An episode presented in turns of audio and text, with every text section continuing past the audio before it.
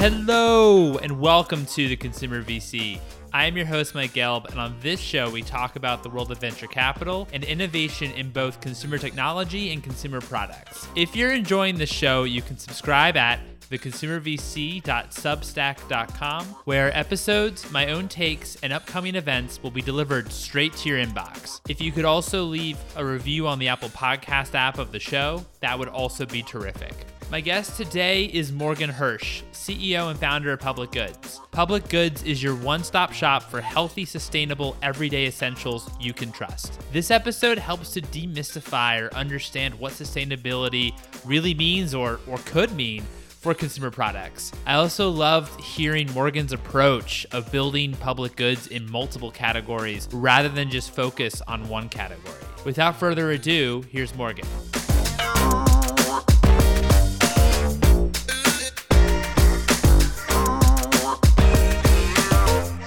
Morgan, thank you so much for joining me today. How are you? I'm good, Mike. Thanks for having me. Appreciate you reaching out. No, absolutely. I'm glad that Rick was able to connect us. I would love to learn what was your initial attraction to entrepreneurship and, and kind of led you down this path? I mean, it's just so rewarding, you know, to build something. It's so rewarding and intellectually challenging and creative and the amount of different fields that you kind of touch in a given day and then the way your job keeps changing I mean, from I was just talking to an intern. We had a one-on-one with an intern, like where this is the call right before this one. And I was asking him kind of what he wanted to do. And he was saying, you know, he wanted to be an entrepreneur. He wanted to lead people. He wanted to inspire people. And he was talking about his favorite books. I couldn't agree with him more. You know, I, I remember moments, you know, I was 35, I'd lost a business. I moved to New York from Montreal. And I remember going around the city of somewhere in Times Square, something. There was a one minute pitch event. And, you know, I didn't have money. I'd moved to a new city. I was in my mid 30s. Things hadn't worked out, but it didn't matter. I was you know, I was happy. I was doing it. I was in the city. I was pitching. I had 60 seconds to convey my idea. And I think if you enjoy just the process of that learning and trying to build and trying to make things happen from nothing with people and with products, there's just nothing more exciting. And, you know, I think, yeah, you just feel the impact of everything you do at every stage. That's, it's a, I think it's a, it's a, it's a rewarding career path, maybe even regardless of what happens. Totally. Totally. And I appreciate you sharing that and, kind of uh, walking us through that. I'd love to learn about what was maybe the insight or your approach to entrepreneurship that led you to founding public goods and also maybe your prior ventures. But how did you go from idea and concepts all the way to you know okay i'm actually going to jump all in here and and this could actually be an actual business. You know some entrepreneurs maybe are more courageous than i am and they you know invent something that just changes a total behavior completely you know? They say oh you know we think people are going to just spend hours and hours scrolling through comments and they just know that that's going to be you know something that that will exist and you know but i, I actually had a less sort of courageous approach. I kind of invested in what I thought would stay the same. And, you know, we wanted to make essential products, shampoo and toilet paper. I just believe people are going to keep using those products. So, you know, I felt that in a sense, my vision was relatively low risk. I saw an opportunity because the companies that were selling these everyday products weren't really thinking about sustainability. They weren't really thinking about health. They weren't really thinking about design, you know, that, that I come from sort of a fashion background and, you know, design is really important. And it kind of almost completely disappeared when you walked into the CPG world. You looked at shampoos and, you know, the look of the bottle is really designed for a drugstore rather than than, than your home. So for me, the opportunity was clear, but the the risk was in a sense low because I, I know that people are going to keep using these products and need these products. And I believe that I could do it better, make them better. I believe that people were kind of missing uh, what was really important around sustainability, design, and health. So, you know, I also had a manufacturing background, so I also had kind of prior knowledge that you're, there are just you know hundreds thousands of small manufacturers across the united states and the world that you can just reach out to of all different sizes because i was one of them and you know can develop and help you develop these products. So you know i just i remember moving to new york. It was a guy who's now my co-founder also named mike. Uh, he was out of town traveling so he lent me his apartment and I just got on the phone and started, you know, calling manufacturers up, you know, Googling calling manufacturers and saying, like, hey, I have this idea. I want to create one place where people can get, you know, healthy, sustainable essentials. I want to simplify it. I, you know, you make bar soap. Like, would you, you know, could you, could you make our bar soap? And, you know, and ended up, you know, visiting a bar soap manufacturer in, in, in Memphis and, and other producers in, in New Jersey and going around and visiting manufacturers. Then I convinced the guy whose apartment I was staying at, who is an engineer, convinced him to join me and to invest a little bit of money. And just step by step, we, uh, we brought it to life. That's awesome. Where does, I guess, your focus on sustainability come from? Is that something that always had kind of been with you and, and something you always kind of thought about? Or was that also gifted to you when you really thought about public goods and just maybe shaping your company? I think it's just existential. I think all the things that we value at public goods are really just basic human things that any new brand that's launching does and should and rightfully considers, right? You're building a product from scratch. Like, I don't think it's malicious. I think the only reason that these things weren't considered or a lot of companies are doing damage is maybe not that sinister. It's just it wasn't really, they weren't aware when they launched 20, 30, 40 years ago. And now they've built this kind of negative machine. So starting building something now, and I think entrepreneurs know this, I don't think there's a lot of entrepreneurs out there that are saying, oh, I'm going to build something that hurts the world, right? You know, I think we're all there trying to do something good and trying to build something that helps the world. So when we think about sustainability, that's just like where we live. Like, are we not going to destroy our environment? Forget about the environment as like a concept, just literally like our environment our, you know? So you know, this is where we live. So that's existential. Health developing products that are healthy right? Again it's existential. And for me simple and beautiful also right? When you think about beauty and that that's one of our values and one of the forgotten values i think in cpg also i think is pretty innate desire when we think about you know our vacations uh, you know we want to see beautiful landscapes our partners you know and often these days how we find them it's like an image right that you're you know that people are swiping through. It's like we care about aesthetic and beauty. And so, you know, to me, that was equally existential, if you will, or equally human, I suppose would be a better way to say it. So we just built the company kind of on what I think are sort of the most fundamental values we could. I love that. I love that. And, you know, the hard part I'd imagine with sustainability is having that deeply rooted into your supply chain and making sure that there's quality assurance at each step of the way. What were maybe some of the things that you did very early on just to, it could be like processes or picking the right manufacturer, right? But maybe what were some of the processes, I guess, that you went through in order to make sure that from the very, very beginning, you were making sustainable products? Know, we started with one product and then, you know, another. We launched with 10 products. So, you know, we're doing things one thing at a time. So in that case, with the 10 products, you know, we sourced, I learned about different kinds of packaging materials because obviously that's where the waste comes from. We found a resin made from sugarcane where you can make a plastic, but it's instead of using the fossil fuels and supporting that industry, it's actually a resin made from sugarcane. And so that was kind of a first step. And then you just, you know, we're one one person and two people ultimately. So, you know, with that, we sourced that that manufacturer, first 10 products. Then we sourced a toilet paper that was tree free, made from bamboo. I think we are one of first people to bring that to market. And now, you know, the, the, there's obviously a bunch of us, you know, and so so that was kind of where we started. And really, it's just by you know reaching out, asking a lot of questions. And recently, I did it again. You know, we were asking questions around. You know, one company got really into aluminum bottles, and we'd been looking at aluminum bottles years ago. We decided it uses too much energy. And then another company, a competitor, launched aluminum. We thought, oh, we understood that this was actually terrible. And so I reached out to you know, academics at some of uh, you know the top institutions and asked them about that. And indeed they said yeah no it sounds good but you know aluminum's not really a great way to go. You know and i'm sure i'm sure it's controversial and there's different opinions on that. But so we're always trying to kind of you know sharpen the sword and ask those questions and get the best information. I think now the company's reached a point where we you know need to do more than that and we need to start bringing a lot of that knowledge in house and um, we've just done an rfp for some agencies that specialize in you know improving sustainable practices you know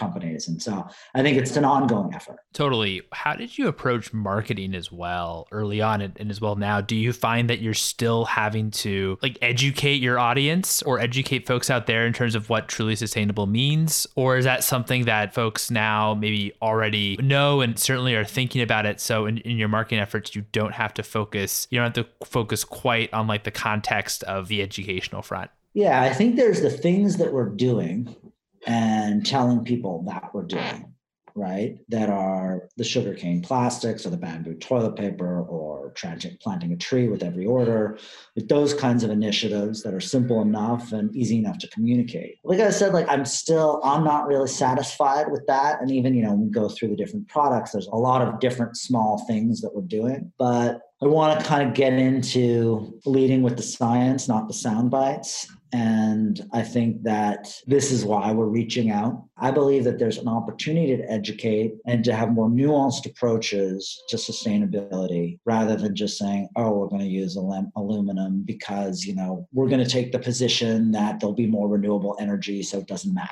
and so therefore that's you know but really get into it. So that's kind of my big project actually for this year is just kind of really diving into it and understanding the nuances. And then at that point yes to answer your question we'll be doing some educating. But i think there's going to be that loop of really really going deeper now educating ourselves and you know going deeper analyzing our own supply chain and then taking that and, and sharing customers. That's that's really helpful. How do you approach as well launching new products? I know that you said you started off with 10 initial products. I'd love to to understand why you chose those 10 and then also how as well you just think about product expansion from that point and as well moving forward into the future. What we're really aiming to build is something as useful as but opposite to a place like Amazon. Right? We want to build one place where people can get everything that they need in their homes, but deliver peace of mind. That they know that if they're buying it from public goods, that this product is healthy, it's sustainable, it's good value, that they don't have to sift through. We only have one shampoo and one toilet paper, and one tomato sauce, you know, one corn chip, because we want people to, you know, have peace of mind knowing that they don't have to sift through 10,000 different uh, versions of things and not know where they're really getting it from or which vendor or whatever. So the assortment then needs to be prioritized, right? Because obviously that's a long term plan. And so we prioritize based on just simply what our customers ask for. And so we're constantly interviewing, surveying, and then we put that through our filter of okay, so many customers are asking for it. Can we make that product better? Can we deliver that according to our values? And then kind of put it through that filter as part of kind of the sourcing and development process. Early on, in terms of how we chose shampoo and personal care products, I think it was a place to start where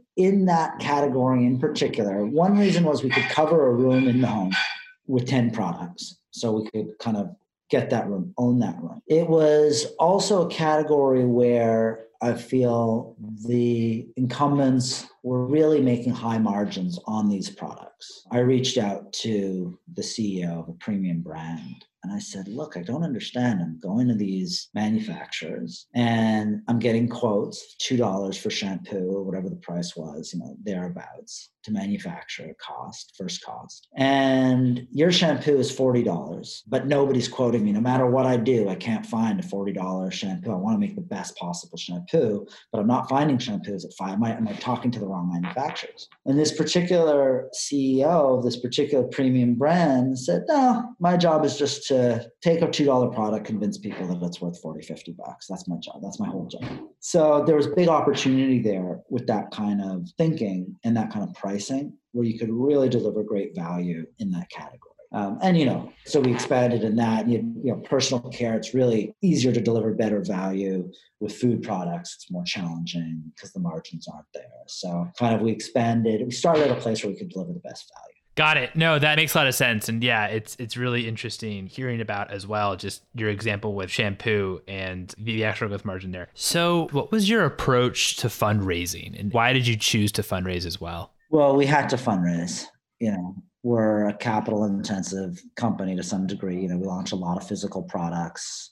We're in the SKU business. We have inventory. Um, so, you know, we needed to raise money. The process was challenging you know, reaching out to, you know, VC is uh, old school. It's uh, not democratic. It's not a meritocracy. It's who do you know? And VCs, regardless of their best efforts, they don't talk to you unless you know someone they like, which makes it sort of uh, the club, unfortunately.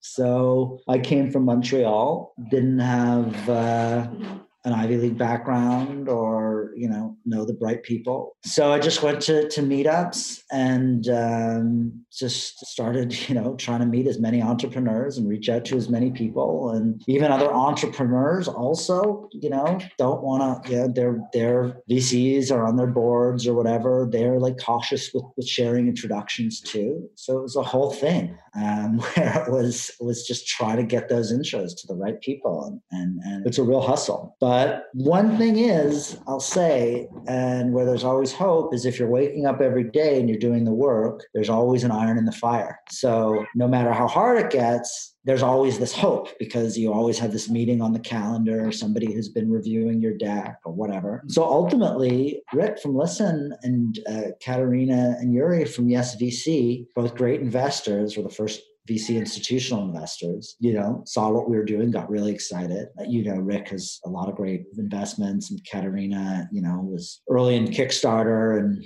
Etsy, and you know, so kind of you know, the founder of Flickr, so real visionary investor. And finally, you know, they saw what we were doing, and in those cases, actually, at that point, like we'd gotten far enough where it was inbound, and you know, just stuck at it long enough to get that attention. But fundraising for us was really you know, it was hard work.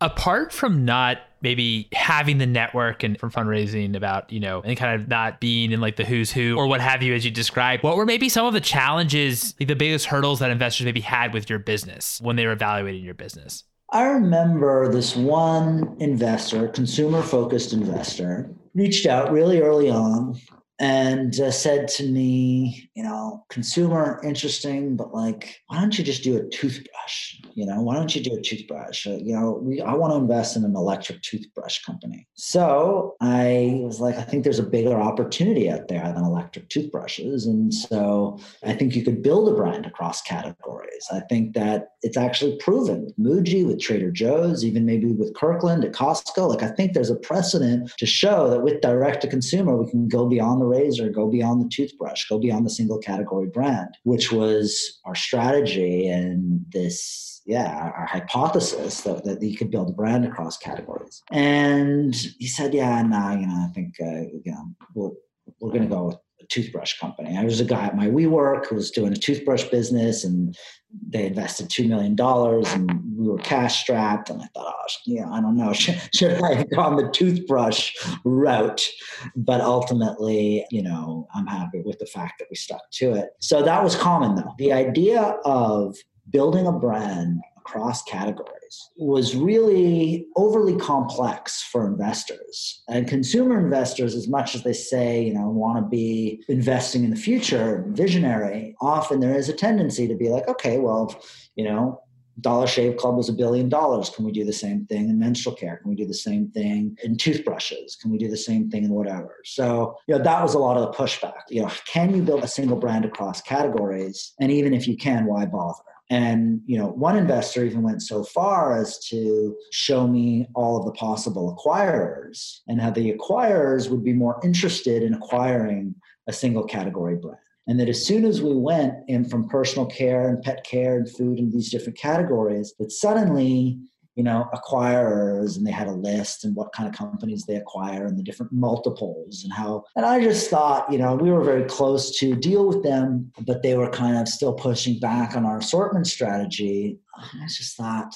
I don't know, you know, I don't think I can build a business based on what a possible acquirer would possibly think in five years from now you know, I can't, I just can't, you know, thinking that way is putting an acquirer before a customer. And that's just not the way I think you can build a, a valuable company. So, you know, we didn't go forward there, but that was a main thing I would say is, uh, is our assortment strategy and our vision, ironically, was too big for many consumer focused investors.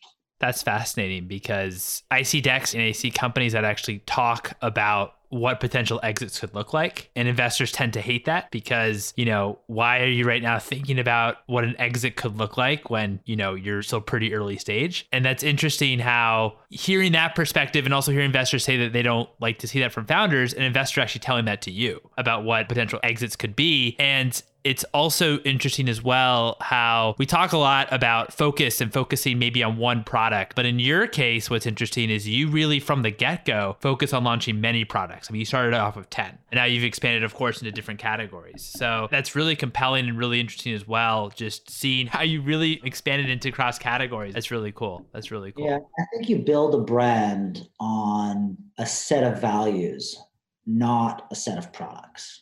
And I think that that's what's resonating. And of course, right? And then the competency you build or that we built was the ability to develop great products, right? And we have a team of people that develops great products.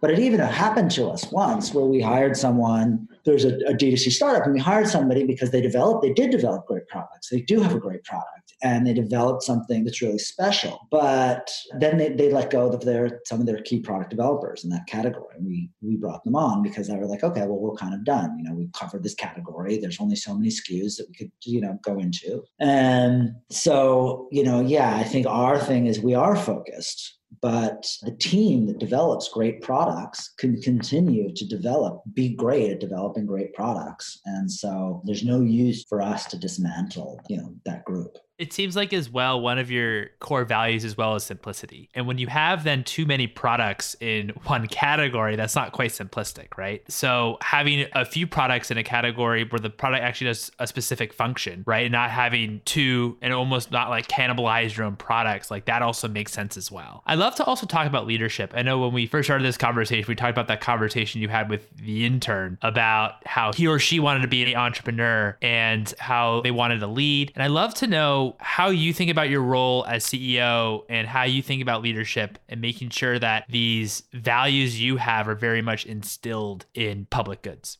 I mean, the role of leadership is, I think, to elicit the best performance out of the people around you and to create an environment where people can thrive and can be at their best and you know, be comfortable being at their best. Sometimes it's developing people Sometimes it's hiring people. Sometimes it's identifying that somebody should be in one place or not another. Sometimes it's just kind of coaching and talking through problems with, with people. But a company is very much a group of people, collection of people with a common vision. So I think that's a key part of it. And then I think another key part of it is making sure that the communication of the vision, of the objective, of what's important is always clear. I think that's right. So you have the right people that are enabled to do their best work, and you have communication systems are communicating in a way that makes it really clear what's most important and how that's going to be measured. And I think those are aside from, you know, the third thing which is making sure that there's money in the bank, I think that those first two things are are basically the role of leadership. I love that. I love that. What's one book that inspired you personally and one book that inspired you professionally? Oh, you know, I have to say, maybe this is like cliched, but I guess personally, I love Hermann Hesse's Siddhartha. Professionally, I have to say, I really loved uh, Napoleon Hill's Think and Grow Rich. That's great. That's great. Yeah, we've had a couple folks that have said both of those. So excited to add your name to the book list for the website. And what's the best piece of advice that you've received, do you think? Oh, boy what's the best piece of advice that I've received? No pressure. It's only the best. No pressure.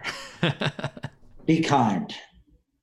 Love that. Love that. And my final question to you for anyone building today that's founding a company, no matter where they are in the journey, what is maybe the best piece of advice or learnings that you've been through and experienced for that person? I think the most important thing to succeed to have the stamina, the endurance to succeed is to focus on enjoying the process of building rather than the outcome of what might happen once you've built. I completely agree. Enjoy the journey, not just, you know, the end. So, yeah, that's a great, great piece of advice. Well, Morgan, this has been so great. Thanks so much for your time. Thanks, Mike. Appreciate it. Speak soon.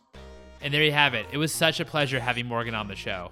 You're also welcome to follow me on Twitter at Mike Gelb. For all episodes, please visit theconsumervc.com. Thanks again for listening, folks.